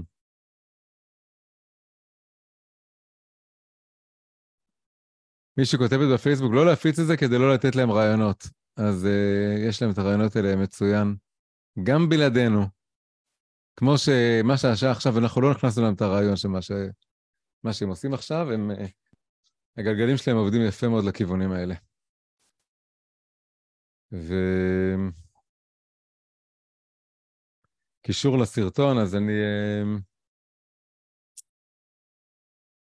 זה היה בערוץ הידברות? ערוץ הידברות, כן. אז אני תכף אשלח פה בחוצה. אה, תודה, תודה, זה חוסך לי. שימי את זה בצ'אט פה לכולם. גם בערוץ טוב הוא אומר את אותו הדבר. כן, כן, אבל ראיתי גם את זה, אבל בהידברות זה היה הכי חזק ותמציתי וברור ומפורט. אז זה הסרטון העדיף לצפות בו, אם צריך או-או. כן, אז אה, כבר נהיה מאוחר, כבר נהיה עשר, אז אם... אה, בוא נגיד יש מקום לעוד בן אדם, הנה, הנה הסרטון, אני אשים את זה גם בפייסבוק. אני אשמח לומר משהו. כן, אפרת. אפשר, היי, קוראים לי אפרת, כן. אמ, שני דברים, אחד אה, ככה קצת לתוך כדי שדיברנו על האם אנחנו, מובטח לנו להיות פה או לא, אני תמיד בתחושה שכן, ו... אבל גם בתקופה האחרונה גם התמודדתי עם השאלה הזאת עם עצמי, וזה הזכיר לי את משה רבנו, שהוא עומד על, אה, על הר סיני ואומר לקדוש ברוך הוא, מה יאמרו הגויים? הבאת אותנו לפה, עשית לנו את כל הניסים, עכשיו תשמיד אותנו, ו... וזה חילול השם מאוד גדול. ואני מסתכלת על כל הניסים, יש לי ספר מהמם שכתב הרב שמואל אליהו, ספר הנבואה, שהוא מתאר נבואה אחרי נבואה שהתגשמה אה, במדינה שלנו, עם אה, סטטיסטיקות, עם גרפים, באמת ספר מדהים. וכל כך הרבה נבואות שהתגשמו. קיבוץ גלויות זה נס שאין כדוגמתו, אי אפשר לתאר כזה דבר, שפתאום אה, מיליוני מוחות מתעוררים ברחבי העולם לבוא למקום אחד, זה משהו לא יתואר, וזה באמת הרבה הרבה ניסים שאפשר, אה, יש כל כך הרבה ניסים שקרו לנו במדינה שלנו, ואני לא חושבת שהכל היה כדי עכשיו אה, לבוא ולעשות כזה חילול לשם גדול של להביא אותנו לפה בשביל זה. אה, אז אני מאוד מאוד בתקווה ש, ש, שאנחנו פה כדי להישאר ו, ואנחנו פשוט בקוממיות, אנחנו, המשהו הישן צריך קצת uh, להתבלות כדי שנוכל באמת לגלות את המשהו החדש שאמור להיווצר פה, תודעה חדשה, um, משהו חדש, משהו רוחני, הייעוד האמיתי שלנו. אז בנינו את הקומה הפיזית ועכשיו אנחנו מתחילים להחליף את זה בקומה הרוחנית וההחלפה הזאת כנראה כואבת והיא תהליך. וזה מביא אותי לדבר השני שרציתי לומר שבתקופה האחרונה באמת מועקה מאוד מאוד גדולה שכמובן התגברה uh, כמו נפילה לתהום ב- ביום האחרון, יומיים האחרונים, גם הרבה דמעות, גם uh, להתעורר באמצע הלילה ולהבין שהתעוררת לתוך הסיוט ולא מהסיוט, שזה באמת אמיתי, שזה באמת קורה וזה, לא יאומן וזה כל כך כואב, אבל הדברים שהחזיקו אותי בתקופה של ההפגנות וכל הדברים ש, שקורים ו, ועכשיו גם זה שזה הרבה יותר נורא מהכל אה, זה הסיפור של פורים, שאומרים שפורים זה החג האחרון שיישאר בסוף. למה? כי הוא ה... מתוך ההסתר פנים הכל כך כל כך גדול, שהיה אז בעצם כל מה שרואים במגילה של פורים זה שם השם. למרות שהוא לא מופיע אפילו פעם אחת בשם, אבל מתוך כל ההתגלגלות אנחנו רואים בגדול את שם השם. ואני בטוחה שלמי שהיה חי בתקופה של פורים לא הייתה תקופה קלה. גם זה אסון לאומי בקנה מידה לא נורמלי, ממש אה, כלי המקדש וכל הדברים שקורים שם, לא קל לחיות בתקופה של פורים, אבל כשאנחנו באים לבית כנסת וקוראים את המגילה הכל צחוקים, זה באמת אחד מוביל לשני כמו קומדיה, ואני מאחלת לנו שבעזרת השם נוכל לראות את, ה, את, ה, את הדומינו הזה מהצד השני שלו, שנראה באמת איך דבר אחד הוביל לשני ונראה את זה כמו הסיפור של פורים, שזה החג האחרון שאמור להישאר, ונראה את שם השם מופיע על כל אמן. הדבר הגדול הזה. אמן, אמן. תודה רבה רבה, ממש, ממש תודה על המילים האלה ועל הדברים האלה. אנחנו לגמרי שותפים לתקווה שאנחנו, שמה שיש פה הוא הולך להחזיק מעמד. אה, אני לגמרי, לגמרי שם. ואולי שתי הגישות האלה, שזה מובטח או זה לא בהכרח מובטח, זה שני הצדדים של אה, אולי נשמות שונות, ש, שכל אחת מתחזקת בצורה אחרת. אני יותר מתחזק מלא להאמין בזה, אולי, אני, אז ברור לי שיש אנשים שמתחזקים דווקא מכן להאמין בזה. אבל כולנו מקווים את אותה תקווה, כמובן, שחלילה, שלא יהיה עוד uh, שום דבר, ושזה, ו, ו, וגם שותפים להרגשה ש... אנחנו בסוג של עקבתא דמשיחא, או חבלי משיח, שכל הסבל וכל הכאבים האלה, זה חלק מאיזו התבררות מאוד עמוקה, ואני לגמרי מסכים על הנושא של הקומה השנייה של שיבת ציון, ששיבת ציון בנתה, הגיעה, עשתה צעדים uh, מפליגים מאוד בגשמיות, וברוחניות uh, לא, ואפילו קצת הפוך, היה איזה משהו בזהות הישראלית, בתרבות הישראלית, שקצת דוחק החוצה, מחליף את הזהות היהודית. נותן איזו הרגשה שאני כבר לא צריך להיות יהודי, כי אני ישראלי. והמציאות לא נותנת, כי זה לא, אין כזה דבר, זה הולך ביחד. ישראל ויהודה, ישראליות והיהדות. וה, ובכלל, הבניין הארצי, כלל אנושי של להיות עם, סתם עם בארץ שלו, ללהיות להיות עם ישראל, עם, עם התורה והייעוד שלנו, זה חייב ללכת ביחד. אני מסכים. ויישר כוח, תודה רבה. ואני גם, ואני אהבתי ש... נזכה לראות את הדומינו מהסוף ולצחוק. ויישר כוח, תודה רבה. אם אפשר אה, להוסיף על זה עוד משהו קטן, אה, מהרב דרוקמן, זכר צדיק לברכה, שהוא באמת אמר, הרעיון שהרב אה, אמר בהתחלה של מההצהרה שנבשע ממנה, שהוא אמר שכל השם של פורים, באמת מתוך הפור, שזה הדבר הכי נורא, אנחנו נושענו, כי הפור דחה את ההשמדה לתאריך אחר, mm-hmm. שאפשר לכל הניסים להתגלגל. אז, אה, אז רק כך חשוב לי להביא את הרעיון של הרב פורטמן. יפה מאוד, אה, יישר כוח. רגע, ביקשו פה כמה דברים. אז אמ, שאלו אם השיעור הוקלט. אז כן, השיעור הוקלט. השיחה פה בסוף בינינו, לא הקלטתי אותה, אבל אולי נמצאת ב... הקלטתי לא דרך הזום, הקלטתי בצורה אחרת. אבל אולי נמצאת בפייסבוק ואני אצליח לערוך את הכל ביחד, אז בכל מקרה זה יעלה ליוטיוב, בוודאי השיעור שהיה בהתחלה, דיבור שלי שהיה בהתחלה. אמ, הדבר השני שביקשו פה, אני עכשיו משיג את זה, זה הקישור לאנגלית. אז מה שאני הולך לתת לכם פה, זה את הקישור ל... אה, אה, עוד רגע אחד, הנה זה. רגע. כן. אז מה שאני עכשיו שולח לכם פה, זה קישור לעקוב אחריי באנגלית. אז מי שייכנס לקישור הזה, יראה את כל הכישורים של, אה, שיש לי באנגלית. ואחד מהם זה להצטרף לוואטסאפ באנגלית, ושם אני אשלח, פשוט אין לי סופית סופית את הלינק ואת השיעור. אבל בשעות של, בשעון של ישראל זה יהיה בשלישי לפנות בוקר, בשעון של הברית זה יהיה שני בערב שלהם. יש שם כמה אזורי זמן, אבל בכל מקרה, מי שנכנס לקישור הזה, והוא בעניין של אנגלית, או רוצה להפיץ לחברים של דוברי אנגלית, אז אה, יכול להזמין אותם לעקוב אחריי אה, בקישור הזה, דרך הכישורים האלה ששם. אה, זהו. אמ, רגע, עכשיו, אני, אני רק...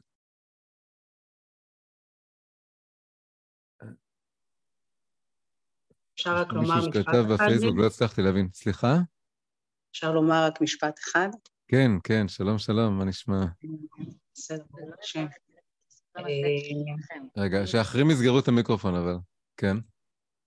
רציתי להגיד שהתקופה הזאת, עם כל הקשיים, להסתכל פרספקטיבה של אה, עשור, היא רק, אה, אני רואה התממשות של כל מה שכתוב בסוף מסכת סוטה.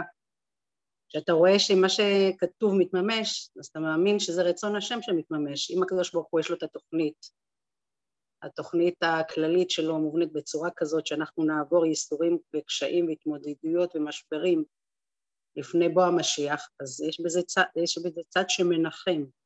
עכשיו אנחנו נבחרנו להיות בדור הזה, דור שנבחן על האמונה, דור שיאחוז בחבל האמונה, גם שיתנדנד בצורה החזקה ביותר. נבחרנו, אז עצם זה שנבחרנו, זה אומר שיש לנו את היכולת ויש לנו גם כלים, עם כל מה ש...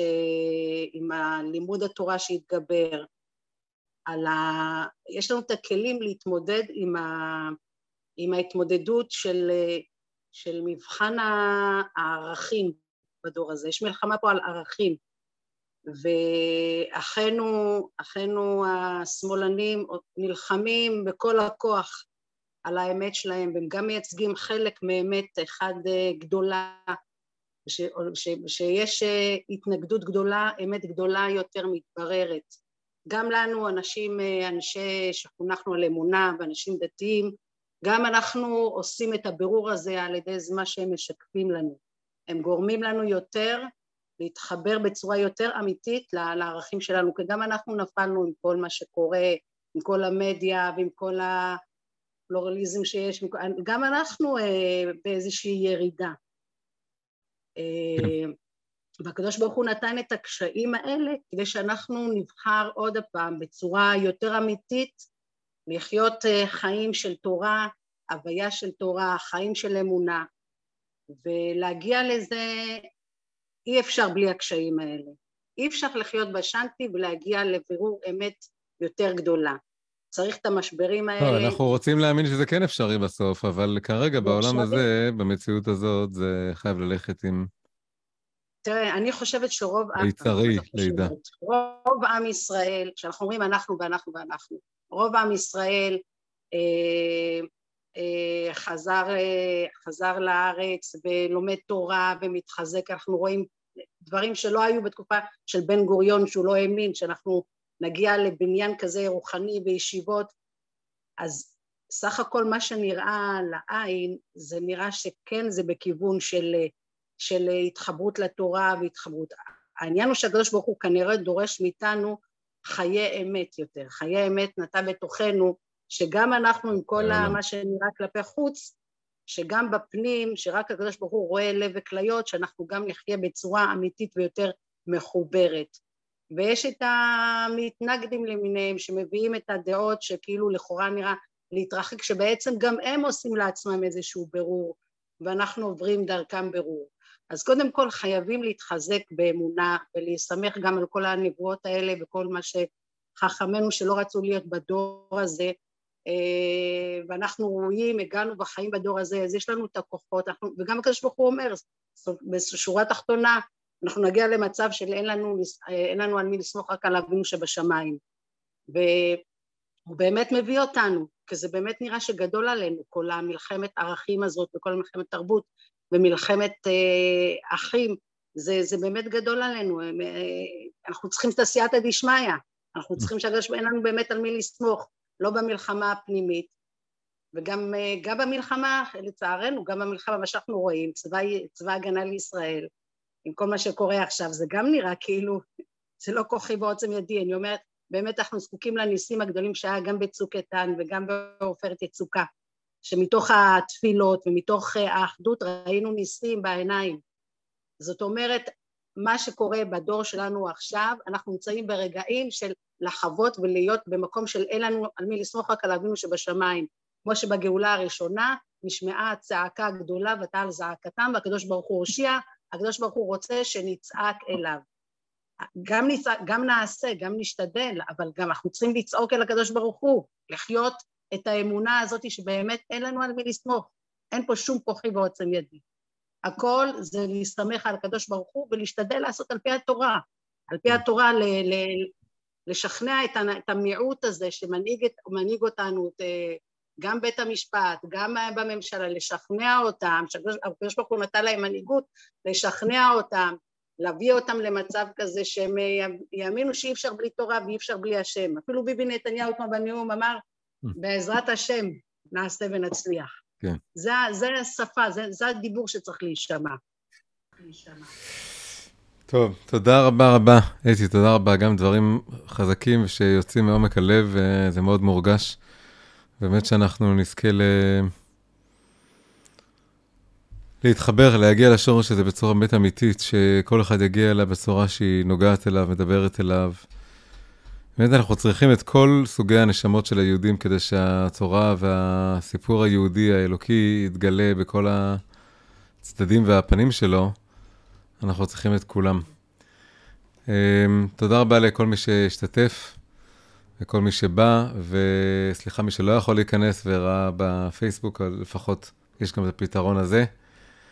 וכמו שאמרתי, זה, אני אנסה להעלות את זה ל... אה, ליוטיוב שלי, אז אפשר לעקוב שם. באופן כללי אני מעלה לשם הרבה שיעורים. אז אה, בואו נהיה כולנו חזקים. ו... ונתחבר באמת לאמונה שמה שקורה כאן הוא הרבה יותר גדול ממה שאנחנו מבינים, שכל האנשים שהחיים שלהם נגדעו בצורה כל כך אכזרית ונוראית, הם איזה שהם קורבנות של uh, תהליך שאנחנו לא מבינים עד הסוף מלמעלה, אנשים קדושים, אנשים שהנשמות שלהם בעצם מסרו את הנפש, גם אם לא במודע, אבל הנשמה בוודאי ידעה ובחרה להיות בין, בין, ה, בין הקורבנות האלה, כדי שבזכות הדבר הזה יהיה פה איזה תנופה, איזה מינוף, לאיזה מהלך של תיקון, תיקון עמוק, לא רק לתקן את מה שקורה בדור האחרון, בחמישים שנה האחרונות, 80 שנה האחרונות, אלא מה שקורה בכל, בכל ההיסטוריה שלנו, לעשות תיקון שלא נראה כמותו. ביחסים שלנו לעומת העולם, בלברר את היחס בין הגבורה והחסד, לבין ההתבדלות לבין הנתינה וההערה לכל העולם. אנחנו צריכים מאוד מאוד להאמין שבשביל זה הם מסרו את הנפש שלהם. Yeah.